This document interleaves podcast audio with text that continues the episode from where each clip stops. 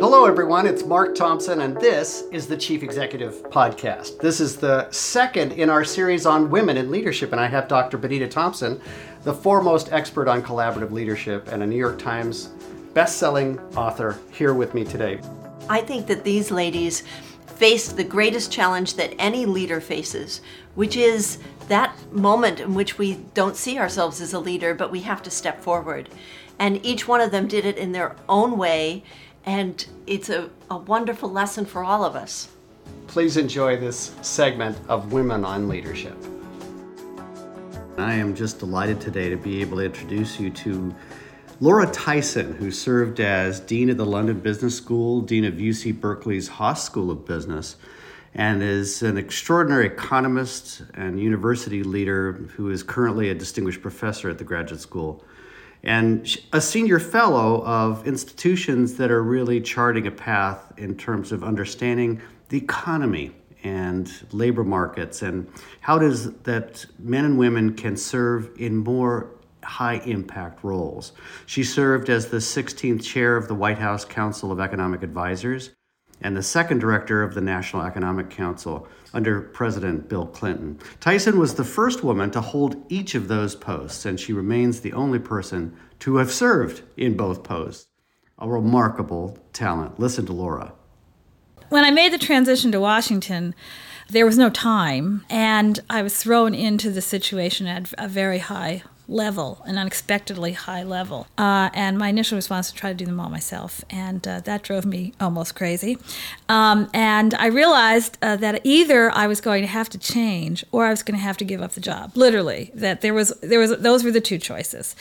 And so I very quickly started to uh, identify people who I could really rely upon to do things for me. And, you know, that's been a key part of what I've done ever since. Once I realized that, it was absolutely magical because then so much of what leadership is about, as you know, having studied it, is choosing the right people to have around you. And so all that, that lip service about how choosing talent is critically important to leadership, I learned in a very uh, personal and direct way. Secondly, in that process, I also had to think very carefully about what it is that I should do. So I think what you do through self knowledge, you kind of say, well, what, what, what, are my, what am I particularly good at in this leadership, this broad leadership area? And what, where would someone else with a different set of uh, skills be even better? You mentioned that balance was important to you, and then you said especially for women. Right. I wonder if you could just elaborate on that. You think that's that's true more more for women than it is for men? I do. I, I really do because I have to say that with my I've been in a profession and that in my life history is one in which I've been among a small number of women in with a large number of men. And I have observed men and women talking about issues of balance, but I've observed women acting on issues of balance.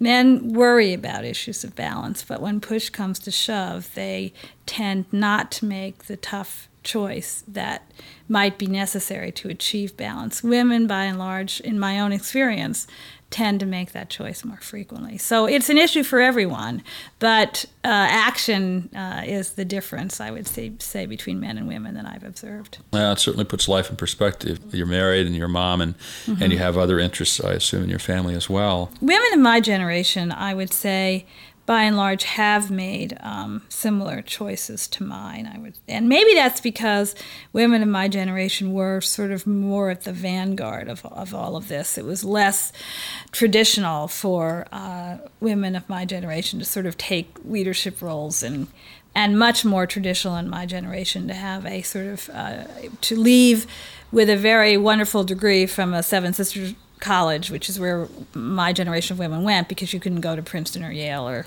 at the time. Um, you go to a Seven Sisters school, you get a really good education, you'd work for a few years, you get married, and that, and then you would sort of disappear from the workplace. You might go back, but it was not with an aspiration or even an, an expectation, aspiration that you would become uh, a leader. After all, you probably had been out of the workplace long enough to make that quite difficult.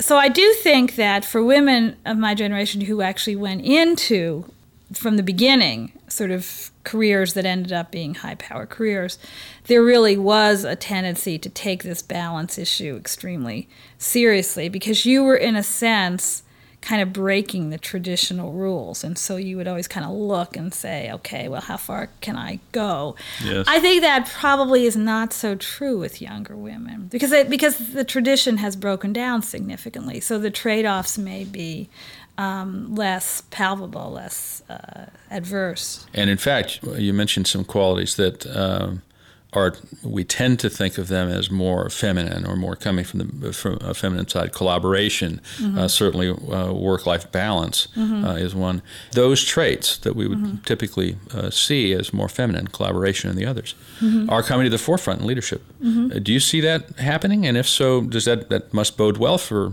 young women who are aspiring? Yeah, I think to- I think it actually does. I think I think that the focus on collaboration and teamwork, which has been a growing focus in say business school education, plays very well to the to the talents of, of women or the natural tendencies of women to sort of uh, solve problems in that fashion as opposed to a hierarchical fashion as opposed to a kind of there's a concept in economics sort of the, zero sum game you know i win you lose. Sure. okay and um, I, I think actually uh, there there is on balance women tend to see more as a kind of win-win situation. That is we'll all win together or if not we'll all lose together. But we're basically uh, there's the natural tendency to cooperate or collaborate as opposed to take advantage to succeed at someone else's expense. Now, having said that, I'm very, very cognizant of the fact there are lots of men who are very cooperative and collaborative and team oriented and can work in these kinds of cultures as well as there are lots and lots of women who are much more zero sum game, ambitious, uh, hierarchical. So we're talking about tendencies on average here, but there are lots and lots of. No, I don't think anyone's going to believe that that's listening. I think that most people think that the distinction between the sensitive man of the 90s and Bigfoot is that there have been sightings of Bigfoot. And I, Uh-huh. No, I don't. I actually have always thought that that's not true. I'm not just. I mean, but again, I tend to think of it in terms of statistical distributions. You know, and, and Sure. men and women are different, but they have a lot of similarities, and the crossovers are pretty strong. good leaders get people to work for them, and great leaders get people to work for one another. That is the motivation Oh, that's great. That's very is good. is is that they love those people around them, that they're willing to work with them and work for them, Right. as opposed to just working because they're inspired by the person that happens to be at the helm. I would put it only slightly differently. I think it's not about working for you or the great leader. It's working for the um, the institution that you are leading to um, get people to feel committed to a common purpose that is larger than any of them, but from which all of them will benefit. Is there any one element that, if you said it, it made the difference between a good leader, effective leader, and somebody that was really a great leader? If someone asked you that at the London Business School, one of your one of your mentees or one of the students there, what would you what would you come up with? One thing that you think would You be know absolutely- what comes to my mind, and so this probably is the my, my basic approach is um, maybe something we haven't talked about enough here, which is um, respect uh, for those around you. And the reason I think that's so important is in order to be a great leader, effective leader, you're going to have to motivate people. So you are or inspire them. So you're going to have to actually really respect them. You're going to have to rely upon them a lot because you can't do everything yourself. So that means you're going to really have to respect them because in order to rely upon them, you've really got to respect them. You're going to have to be really sensitive to their own personal trade offs and concerns because otherwise, uh, there will come uh, a moment where your insensitivity to them will actually undermine their ability or their interest in working with you in the interests of the organization. Leadership requires th- that you will be working with many, many people and that you have to start with a deep respect for them. And I think that I learned that years and years ago in the classroom, and that what has probably been the most important part of my life has been to sort of to get in the mind of someone on the other side of the table and say how are they feeling? Why are they here? What what are they trying to accomplish? How is their life sort of tied up in the life of my endeavor? So that would be my answer. At some point in your career you, did you actually make a decision to lead? An actual decision to lead? Yeah i guess i guess i probably did while I was in Washington.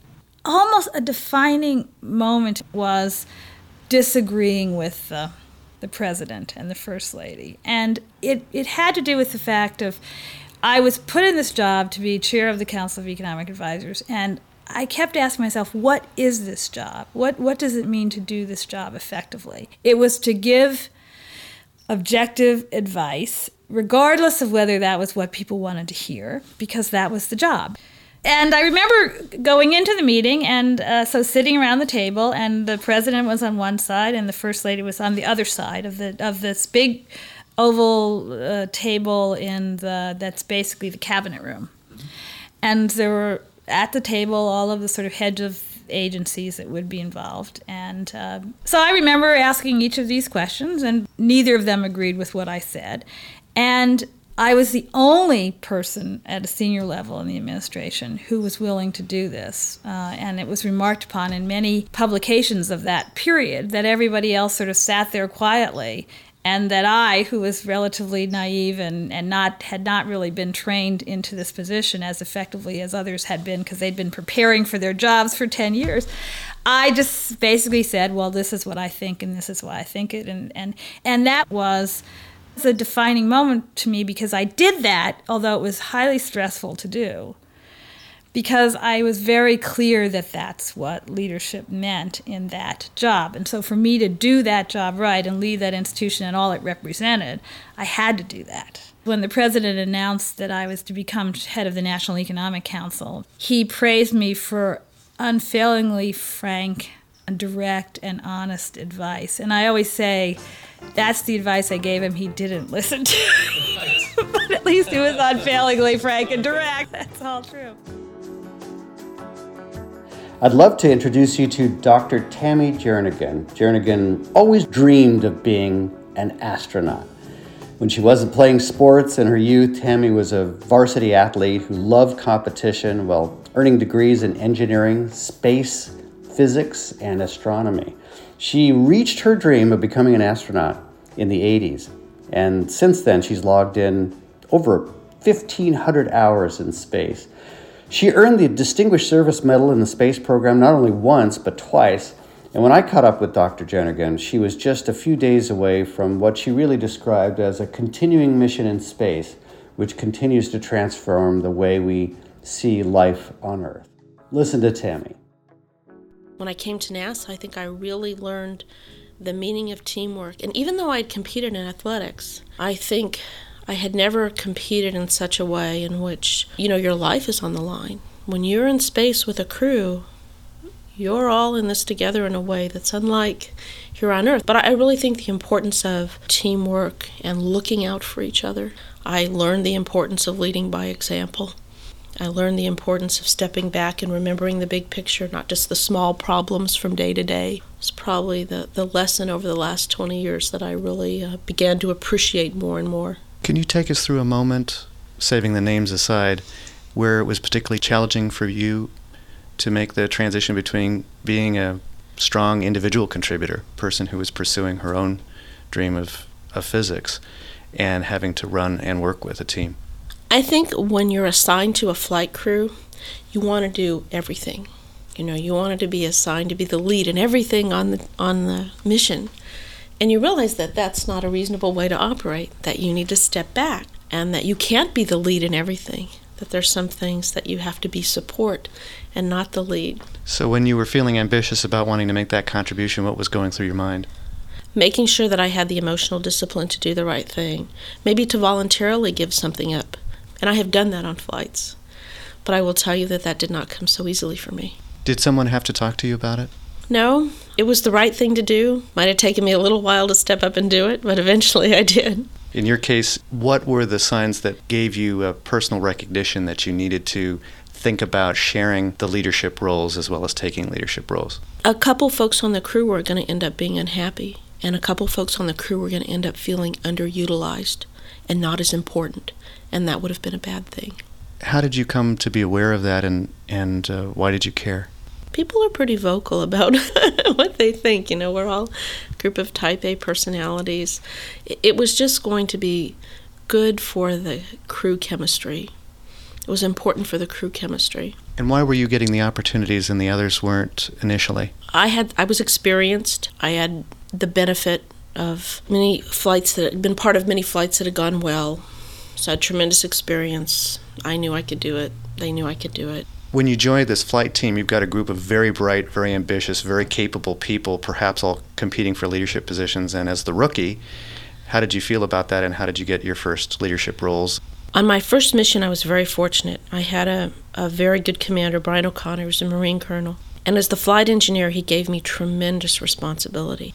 And I thrived having that kind of responsibility, and I appreciated it. Why did he give you that opportunity? You were just the newest on the flight. You'd think with the the competition for those roles, why would you have the opportunity? It was a combination of I had a good reputation in the office, and then there were some practical aspects. As the flight engineer, I could operate the experiments. If I wasn't one of the subjects, my physiology wasn't in any way compromised. So if we had to do an emergency deorbit, I could jump in the seat and be ready. Um, but also, you develop confidence in people by training with them. And so my level of responsibility increased as we trained month after month after month. But he was willing to let go and give that to me, even though I was a first time flyer. And it was exactly the right environment for my personality. I really enjoyed that level of responsibility and appreciate it being given to me, especially on my first flight. We can imagine over the years, as you fly more, become more confident, you meet new rookies who are just as ambitious and just as desirous of a lot of responsibility. And so it's important to remember where you were at that time and how you wanted to be treated. And so there were times where I actually relinquished prime responsibility on some tasks to give now people with maybe one or two flights experience that opportunity to grow professionally and to show what they could do. It's amazing what people will do when they understand that their effort is important and appreciated and that you acknowledge that publicly. There's nothing like giving public recognition to somebody for a job well done that motivates them. It's it's just tremendous what that does you're just about to have your first child. If you were to look back at uh, your childhood and the indications that you would want to pursue astrophysics, could you talk about where you might have first picked up that passion? I remember as a child always enjoying science and math and always being curious about things. And I was fortunate. I, I had a mother who raised four children who um, I think instilled in me a belief there's nothing I couldn't do and certainly supported my interest in something that was somewhat unconventional at the time. And I also remember when we landed on the moon, when we put our first astronauts on the moon, running outside and looking at the moon and being fascinated by this idea that, of course, one couldn't see the astronauts, but just knowing that I was looking at the moon and there were human beings on board, I found a very, very intriguing idea. But it was truly exciting. I thought that I thought someday it would be a privilege to be part of that great adventure. Did you really believe that and what it, how did people react if you shared it with others? They thought it was exciting. You know, we were kids. We didn't see any boundaries, you know. What about a girl being involved in that program? Did you see any boundaries there?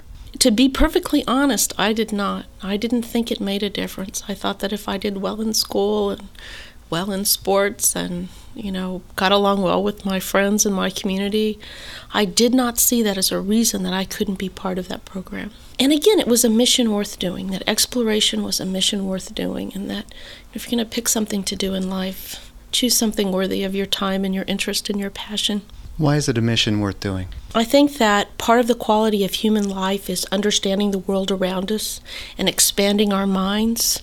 We're not here just to eat and sleep, but we're here to think and to dream. And I, I think it's uh, something, if you talk to children, they haven't lost that. You know, they're not bogged down with paying the mortgage and the practicalities of life, but they have this intrinsic curiosity and this desire to learn. You don't have to explain to a seven year old why we ought to explore.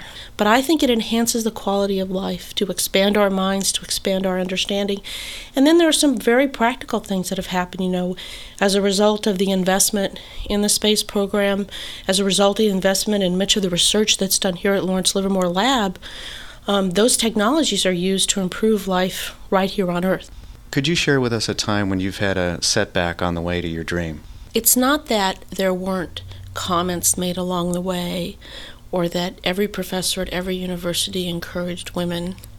It's that nobody that was really important to me, whose opinion that I respected, discouraged me. And I think, in, in terms of setbacks, certainly there were minor ones. You know, not everything I studied was particularly easy for me. I think what I learned, though, was to keep at it. That persistence was probably the most important quality that one could possess in terms of success. I got assignments that grew me professionally, even at 18 and 19 years old. So I got to watch science and technology unfold in a realistic environment. And I, I feel like I have been very blessed in that regard. And what I like to tell kids is that just because you don't understand something the first time doesn't mean that you shouldn't keep trying, because once you understand it, you have it forever.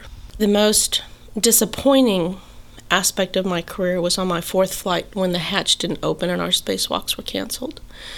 The team had worked very hard. And so, obviously, as one of the spacewalkers, and Tom Jones was the other, he and I were both very disappointed, but also the people on the ground. And so, I retrained for another flight and kept at it. And then on my fifth flight, was able to do the spacewalk. Tell us about your first spacewalk. Liftoff is a real kick in the pants. And so you know that you're headed off into a frontier that you haven't been to before. The view of the Earth from the vantage point of space is truly magnificent. It's difficult to describe how magnificent a view that is. When you're inside the space shuttle, the windows are very thick and they're not very large. And so you don't get the same experience from inside that you do as out. And I think I was just taken aback at how remarkable a view it was of such a such a beautiful planet we inhabit. You describe uh, your interaction with teams. You describe your your passion for sports and so forth. Does it really help a person with their ambitions to be an athlete? What difference does that make? What meaning do you think that has in the overall scheme of, of your life pursuits? Not that there aren't other vehicles, but I think athletics can be a very important vehicle for learning about things like teamwork, about um, pushing hard toward a common goal, about um, being a gracious winner and also being a gracious loser. When things don't go your way, to not get discouraged, train a bit harder, and try again. I think those are all lessons that carry you through any career that you decide to pursue. Any thoughts about your parents and your three siblings in terms of your relationship and how it might have influenced where you've come today? I really have to give credit to my mother for truly encouraging me. She raised four kids alone, and she did instill in me a belief there was nothing that I couldn't do. You know, never did I hear that that's not possible, or you can't do that, or you're not smart enough or good enough to do that. There's a story, though, that might embarrass her, but when I was in high school, I was playing in the CIF finals, state finals in volleyball. You play a number of teams, and it's an elimination tournament. So you play in a large gym, six high school girls on a team. So winning the state championship is a, a very important thing in volleyball, especially at that time when the California teams really dominated. So the gym was packed. It was a very big crowd, very enthusiastic crowd. And the first game had just begun. And we were probably you know, ahead seven to four. And I came down and I tore the cartilage in my knee and dislocated it. So I was, they called a timeout, they took me off the court, and the trainer popped my knee back in place, taped it up. And this trainer was working as hard as he can, and I was pleading with him and pleading with the coach to put me back in. And they did. What did that feel like? It hurt, but this were state finals. And during this time, my mother was, we were from Tennessee, so my mother had this uh, really charming southern accent. So she wasn't hard to pick out of the crowd. and so I could hear my mother from the stands saying, Get back in the game, get back in the game. you know, not, oh my God, my daughter's injured. But she was saying, Get back in the game, get back in the game. And I, I get a lot of mileage out of that to this day your mother encouraged you to get back in the game, but you were about to get back in the game anyway. Well, this is true. Were they were just planning to take you out of the game at that point? I don't think it was clear. I don't think I ever gave them enough time to know what they might have done without encouragement. I mean, of course, they ask an athlete, Are you okay? Do you think you can go back in? And there's only one right answer to that question. so, you know, if your back's not broken, you're going to ask to go back in and compete. When you think about making a difference in the world, most people hate controversy, but Dr. Nadine Strossen, well, she thrives on it. She was a professor of New York Law School, and then she became president of an organization which is absolutely the one that many, many organizations around the world have a bone to pick the ACLU, the American Civil Liberties Union. She made a transformational leap in bringing that conflict oriented, democracy focused organization into the hearts and minds and controversies of modern media. Listen to Nadine Strossen. Clearly, I had to develop a tolerance for unfair criticism, and I found that amazingly easy. Uh, perhaps because it's an organization that's being attacked rather than me as an individual. But of course, I as an individual am subject to a lot of unfair attacks within the organization as well as without. We're, we're nothing if not contentious and disputatious among our own ranks. And there too, I think I've been able to distance myself from um, the criticism because I, I, I realize that I am a magnet not because of who I am as an individual, but because of the position I occupy. So I was able to transcend previous personality flaws, not to become flawless, but to, of course, but to find it a lot easier to adjust to the situation. Do you find it's uh, developing a thick skin, or is it just sort of getting to a point where it's not an issue? It, it's not a thick skin in the sense that I'm not uh, insensitive and not open to uh, see if there is at least a kernel of truth in criticism, something constructive that I can learn from it as an individual or as the leader of my organization. Uh, but I do not let it incapacitate me in any way. And, and, and I see the contrast, for example, with um, one, some of the younger employees in the ACLU or some of the less experienced ones who are shocked and really find it personally debilitating. And I have to give them pep talks to, to bring them along. Get used to it. Don't take it too seriously. And don't take it personally. Yeah. And, and, and, and you could even see it as a compliment. People wouldn't see you as such a lightning rod, such a, a target, unless they saw that you were making headway on your agenda, and their agenda is a very different one. In some ways, I can say what Ronald Reagan once famously said about a criticism the ACLU had made of one of his policies. He said, I hear the ACLU has criticized me. I wear that criticism like a badge of honor. And I would say, well, when uh, his attorney general denounced us uh, as the criminals lobby, I wore that as a badge of honor. It sounds like there's a, just a constant level of controversy. That's got to be tough. You have to be an optimist in my line of work or an idealist, or you could never carry forward. Therefore, uh, you are absolutely right, given how broad the ACLU's agenda is and the fact that we are nonpartisan, ideologically neutral. Uh, we neutrally defend the same freedom for every idea for every organization completely across the political spectrum, no matter who you are, no matter what societal group you might be lumped into, whether it be in terms of race or gender or sexual orientation or political party, you name it, you should have the same full and equal freedoms to participate in our society, to advocate your point of view, and to um, have equal opportunities before the law and uh, in the economic sphere. This actually sounds, at least on paper, of the job description of the worst job in the world. We want you to get into a situation where you know there's going to be controversy, where you know that there are going to be people who are going to throw rocks at you. You're going to have to work exceptionally long hours.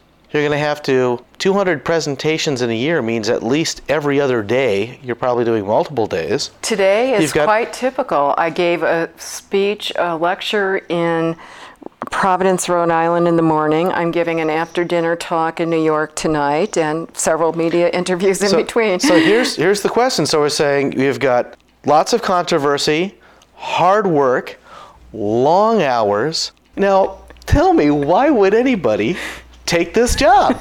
you see that I'm smiling and laughing. To me, it is the best job in the whole world. And you can, I hope I, that my voice conveys the, the joy and exuberance that, and, and privilege um, that I feel. My grand salary as ACLU president is a goose egg. I am a complete volunteer. And if you are passionately committed to the concept, uh, and not just the concept, but to the reality of individual liberty and equality. And you are familiar with the opportunities that exist in the American legal and political system to enforce and to implement those ideals but you are also aware of the constant injustices and the constant falling away from those ideals, whether because of ignorance, you know, a lot of government officials simply don't even know what the civil rights laws provide, what the Bill of Rights provides. Sometimes it's through bad faith, you know, intentional disregard of the law because they think they can get away with it. But the wonderful and exciting thing is the empowerment that one feels. You hear about an injustice and you know that you can do something about it. Not you personally, but you through an organization that is there on the ground all over the country and, you know, ready to do battle and known to be ready to do battle. The harder you work, the more energized you are by the justice of the cause and the opportunity to really make a difference in the lives of real people. So you put all of that together and you get to head the organization that love us or hate us, uh, everybody agrees, is the most active, effective advocate for translating those ideals into reality. I would pay to do this. and uh, it, is, it, is, it is an absolute joy. Now, I have to say this I, I do earn my living as a law professor.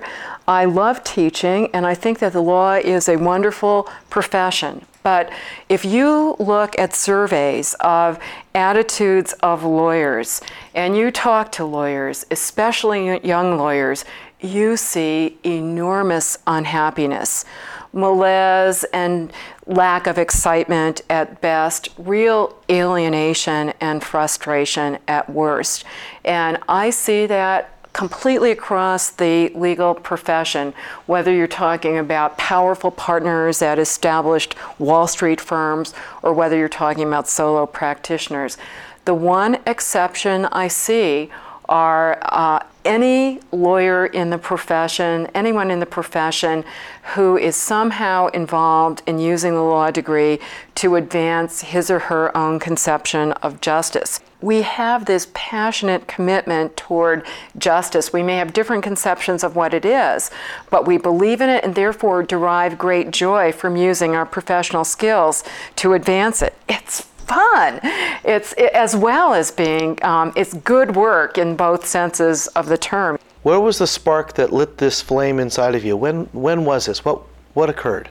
As far back as I can remember, long before I had the vocabulary, Constitution, First Amendment, freedom. Some of my early memories in, go back to kindergarten, I guess. Now, I, I, nobody had told me about a constitutional right to freedom of speech. In fact, back in the early 50s when I was in kindergarten, the ACLU hadn't yet established in the Supreme Court, as we would in 1969, that school kids do have freedom of speech. Were you always a leader? Was this something that, for example, as a kid, did you find yourself just naturally gravitating towards this position? My concept of leadership, which is not necessarily having a title, but it's exercising certain kind of behavior. I think uh, being willing to speak up to authority, uh, being willing to stand on principle, even if it's unpopular. I use the term more to describe what you do rather than what position you happen to occupy. In other words, I'm sure there are people who have prestigious titles, including a lot of elected officials. I mean, to, to me, so many of these people are the quintessential followers rather than leaders. They follow the shifting tides of public opinion and adjust their positions on the issues accordingly. So, my model always goes back to uh, John F. Kennedy's Profiles in Courage people who had the courage of their convictions through thick and thin.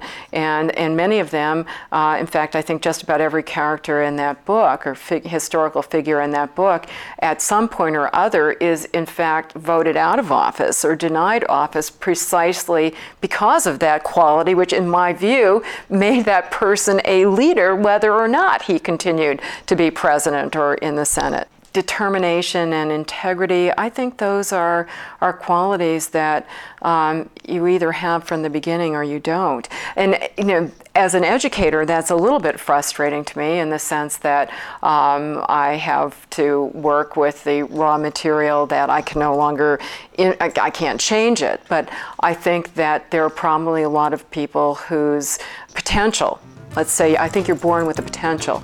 Uh, and, and as an educator, I really try to nurture that and to shape it and to encourage it. Baylee DeCastro, as a teenager, focused her passions on ending violence against women by fighting for new legislation in California before she was even old enough to vote. But first, she had to overcome her own challenges. DeCastro would later go on to empower youth to change their environments using healthy, positive approaches. Let's bring it back to sophomore year um, when Baylee had green hair and wore baggy jeans and um, dreamed of getting a tattoo. I struggled with an eating disorder from the time that I was in seventh grade and low self esteem. It told me I needed a lot of fixing. One of my teachers, my women's studies teacher, who also taught me in history, saw some inkling of potential, some redeeming quality about me, and she kind of took me under her wing. And, you know, despite my cynicism, I somehow allowed myself to be mentored by her, which I think is a huge part of my success, is allowing myself to be mentored.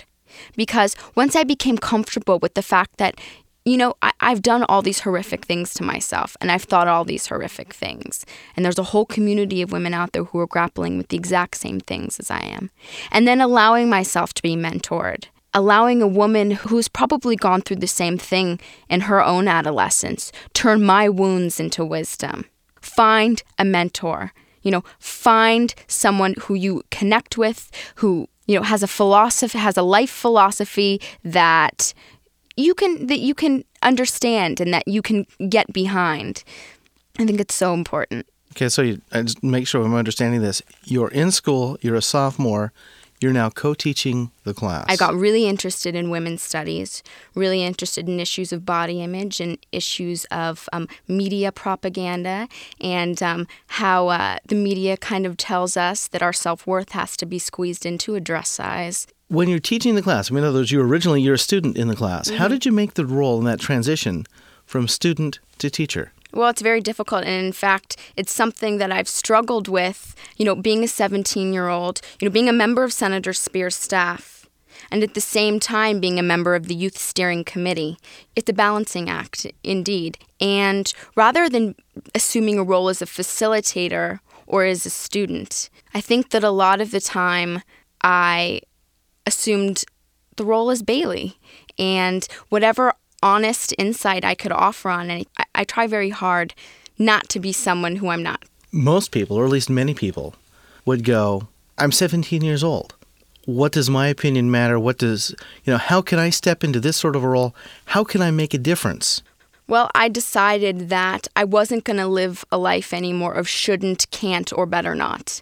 Those were self defeating messages that I had been feeding myself for so long, and I wasn't going to do it anymore. It wasn't taking me anywhere, it wasn't doing anything for me. And once I came to embrace that failure is, is an incredibly important step towards success, and that I wasn't going to spend my life wondering, you know, if I could have, if I would have. So I decided to kind of let go of my apprehensions. And being a young woman, walking into my first steering committee meeting, I was overwhelmed with thoughts of what what is she thinking about me? What is he thinking about me? And I sat you know, very self conscious, um, you know, not very outspoken. And when I came home from the first meeting, absolutely inspired by what I had heard and by the honesty of my peers, you know, I decided to let go of all those things. So I let go of my apprehensions. I let go of, you know, the fact that I was actually 15 or 16 years old at the time and, you know, that I perhaps didn't have a place, you know, working in a senator's office, you know, working on legislation, you know, being a leader. You just have to let go of all these ideas of can't. And once I let go of those and allowed myself to be completely engaged in what I was doing, then things just went and I just went. For me, for me coming here is terrifying. Getting up and speaking at forensics tournaments and speech and debate tournaments is terrifying. I was a keynote speaker at the Young Women's Health Conference, speaking in front of a group of a thousand of my peers, in front of Erin Brockovich, Janice Mirikitani, Jan Yanehiro, Nely Galan, who's a famous entertainment executive, um, Willie Brown, Senator Speier. I was absolutely terrified. And when I went up on stage, I, I honestly thought I was going to have a heart attack and keel over in front of a thousand young women. How ironic would that have been at a young women's health conference for me to keel over? But I did it. I sat down. I was still breathing, and I was relieved. And I was relieved. And from that point on, I've I've used that terror to my advantage. I've absolutely used it to my advantage. It's fuel for me. It really truly is. Janice Mirikitani gave me a huge hug before I went out on stage, was holding my hand. They knew that I was terrified and they could identify with the terror because they had been there. But having that support network, I knew even if I fell flat on my face, that I was one step closer to my success, that that failure, that absolute flop, would bring me one step closer. Because failure is a necessary ingredient to success. You know, it's the price you pay for taking risks. And I and I have decided that I'm not going to live my life wondering what if. You know, the really creatively eccentric and absolutely nuts kind of a woman who's going to make a difference in this world. You cannot be task oriented. The movers and the shakers of this century have all been visionaries. You have to have a larger, a greater picture in mind. Back when you had the green hair and the, the baggy jeans, what was your view of people involved in politics then, and what is your view now, and has it changed? I was definitely a cynic. I was definitely a cynic. I was paranoid, uninformed. Um, and, you know, my generation is really a generation disillusioned, disillusioned by Monica Gate, disillusioned by Watergate, you know, disillusioned by plummeting stock market, by failing dot coms, by something that's ever changing. And I think that one thing that this position has taught me is that a lot of disillusionment comes from comes from ignorance, comes from misinformation, and that cynicism a lot of the times results from misinformation, fear, disillusionment. And it's a lot easier to be cynical and to alienate something than to, than to learn about it and really apply yourself and do something significant. Now, I'm curious. I know that you are involved with SB 398 and you're involved with the actual creation of that legislation. Right. Have been testifying at Senate committee hearings. Right. So the piece of legislation, SB 398, directs the Department of Education to develop a model conflict resolution curriculum for adoption in California's public schools due to recent school violence. So we developed this piece of legislation. Again, I was absolutely terrified. Senator Vasconcellos, he's he's a very um, no BS kind of a guy. You know, I, I, saw him slaughtering some of the witnesses before him. I admire him. I admire him as a legislator, and I think he's incredible. But he was intimidating for your first experience up in the state capitol. And then we went up, you know, as they called up SB 398, we had to walk down the aisle. You know, you have the senators in a semicircle around you, and you have a recessed stage you know, where you're speaking and you speak directly to the members. You know, my knees tend to melt. I have a physical reaction to fear. I, I honestly thought I was going to get up, my knees were going to melt, and I wasn't going to make it. But I made it.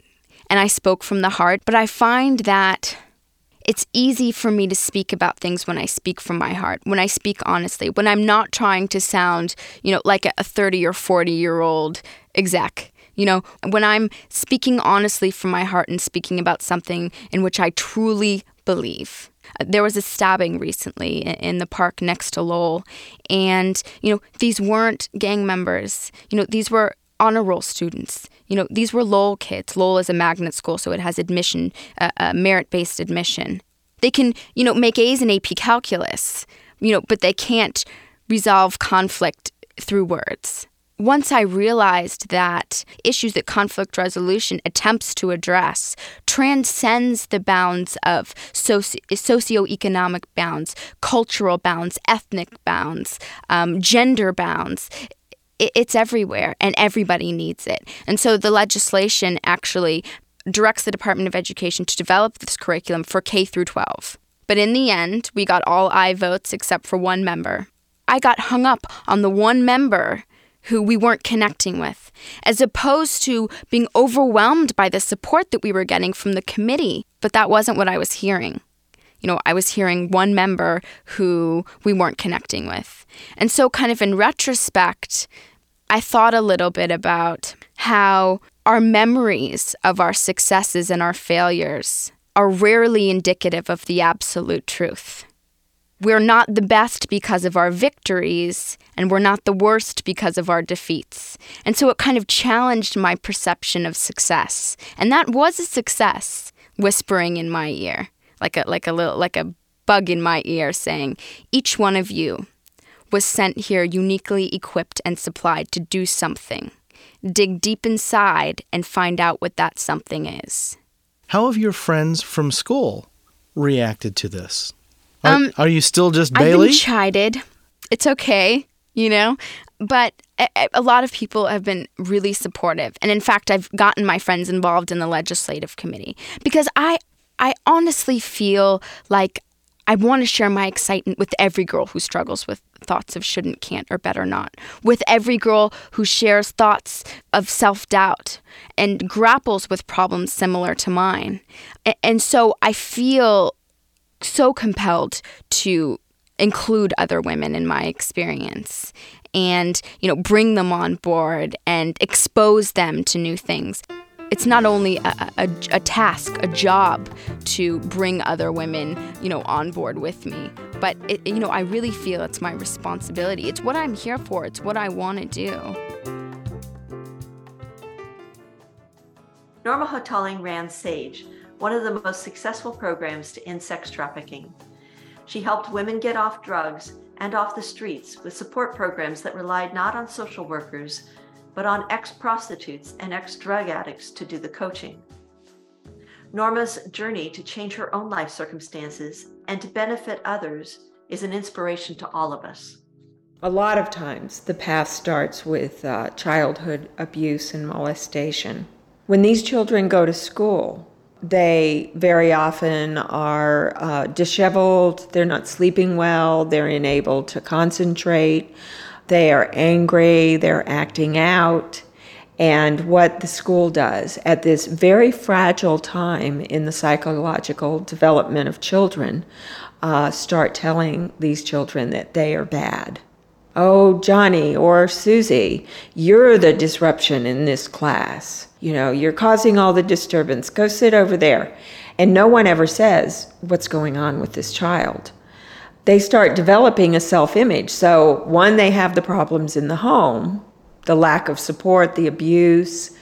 And then they get to an institution, and the institution starts reinforcing their negative self image and, in fact, reinforcing the trauma. You've not only been hurt, but I don't care about that. You are the problem, you five year old, six year old, nine year old child. And then they get pushed aside. They don't get the attention of other kids who act more appropriately. Um, they start hanging out with groups that match their psychological makeup, groups that are using drugs, starting to use uh, substances to cover the pain. They very often run away from these homes, end up on the streets. When I was 38 years old and getting out of the criminal justice system, what I thought about myself was that I was a bad person, I was a criminal, and I was a whore. And that was when I was 38, and I was really sure about that. There was some point where you got the vision, you got the idea. Where you dreamed the dream that has become SAGE and decided to do something about that, or at least started. Can you tell me about that? Can you recall what that was like and what happened? When I was on the street, I remember looking around one night. It was about three o'clock in the morning. I was in the industrial area of San Francisco, very dangerous, very isolated. And I looked around and I said, I had this voice that said, You're supposed to be out here. You're supposed to experience this because someday you're going to be able to get off of the street and help other people understand. And it's taken 10 years for it to really start to click. Oh, yes. But 10 years is a very short time Were there any to make this this amount of change. were there any times in the middle of that where you lie in bed at night and wondered what the heck you were doing? There were times that I was petrified. Oh, yeah, I was scared to death. And I, I describe this a lot to our clients and my staff and everything because trauma brings with it uh, a degree of, a large degree of anxiety, just the trauma alone. And I'm a trauma survivor, so I have the, the anxiety. And here I was quitting all my jobs, um, not knowing how I was going to support myself doing things from scratch. I didn't I I did not want to do things the way anybody else had done them. I, I wanted a whole new thing. And so as I was driving around from meeting to meeting, I was still recovering. And um, it felt like a lion was roaring out of my stomach at times. And I was just holding on to that steering wheel, like going from place to place. I would walk down halls to professional meetings having such severe flashbacks that it was, you know, just enough to just sit in that meeting and pretend that I was sane at that moment. And then, as I would get a little bit better in my presentations to everybody and say what was needed, everybody started pointing the finger back to me and saying, You need to do that. That's your vision, that's your mission. And uh, it took quite a while for me to believe that I could actually do that. But it got to the point where I could not not do it. It was like birthing. I couldn't hold it back. The only way I thought of holding it back at that point was to commit suicide. And I was really at a pivotal point like, I'm going to die. I don't want to live if I am not doing this work. I quit my jobs. I started some programs pro bono. I started searching out funding. I lawyers came to me and started helping me incorporate as a nonprofit program. I started defining the program, and um, I started using all of the tools that I teach other women. It's like changing my mind. I had to change my mind.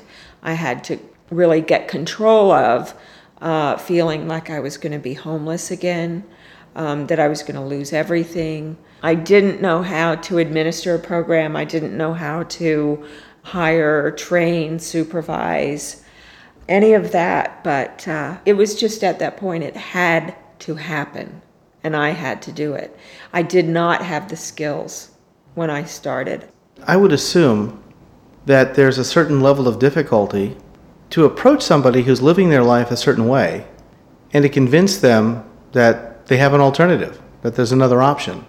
The most important part of our program is the peer education program, where ex prostitutes, uh, women with sexual abuse and violence in their backgrounds, uh, get to talk to other women and model who they could be. Before me, there was nobody that my community could look to and say, oh, you know, I can live free of drugs. I can live free of prostitution. I don't have to get beaten up. I don't have to be in the criminal justice system. I can run programs. You know, I can buy a car. I can rent uh, an apartment. I can get a job. I can get married. I can have children. You know, we show them we not only have the full range of experience that they have experienced through violence and exploitation, we also have the full range of experience of life outside of violence and exploitation. What do you see as your biggest role as the leader here? My biggest role as the leader at SAGE is to identify and develop other leaders. I'm not going to manage you, I'm going to develop you as a leader. I don't want to get into power and control. Um, I don't want to be standing over you. I want self directed people. And in that, you'll be able to grow and feel really good about yourself and help a lot of other people. But if you teach this to somebody, you have to live that way. Otherwise, it's fraud. And we take that very, very seriously. That's how I live. Every second of my life, I've been a part of the problem, you know, for, for a large part of my life. And now I want every second of my life to be a part of the solution. People always ask us, um, you know, how do you do that work? Oh, you must. It must be so depressing, and um, you know, it's so joyful. It is so joyful. We see miracles every day at Sage. We live in the middle of miracles. They're palpable. Let me ask you if you had a young person who was aspiring to be a leader, perhaps one of these people that you've looked at and said, yes, they can be one of our leaders, what would you advise them to do? The social work model brings with it more of a patriarchal way of doing things. I will tell you what to do, and I need you to be grateful and, um, you know, act a victim. And I've even noticed in my own community that I am treated by some people as an uppity ex ho, you know? And it's like, how dare you, like, speak your mind? How dare you want to run your own program? You know? We need you to act like a victim and say thank you a lot. A major part of the program is for women and girls to know that they are not victims. They are someone who has experienced victimization. And there are things that they need to do to, one, prevent further victimization and create standards, create standards and healthy boundaries. Yes, it might mean that you're going to be alone. You have to start from ground zero, build a new social support system. I hear people say all the time, and it's pretty common knowledge, that we're in a pretty sad shape in this world. People don't think that it that just one person can make a difference. They act pretty powerlessly.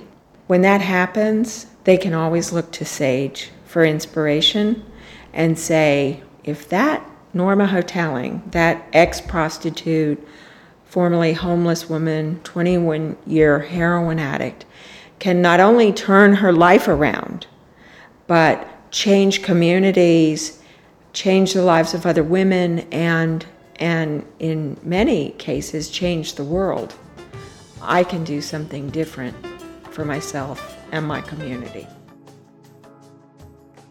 Thanks for listening to the Chief Executive Podcast. I'm Mark Thompson, and please don't forget to like and subscribe for more episodes every week.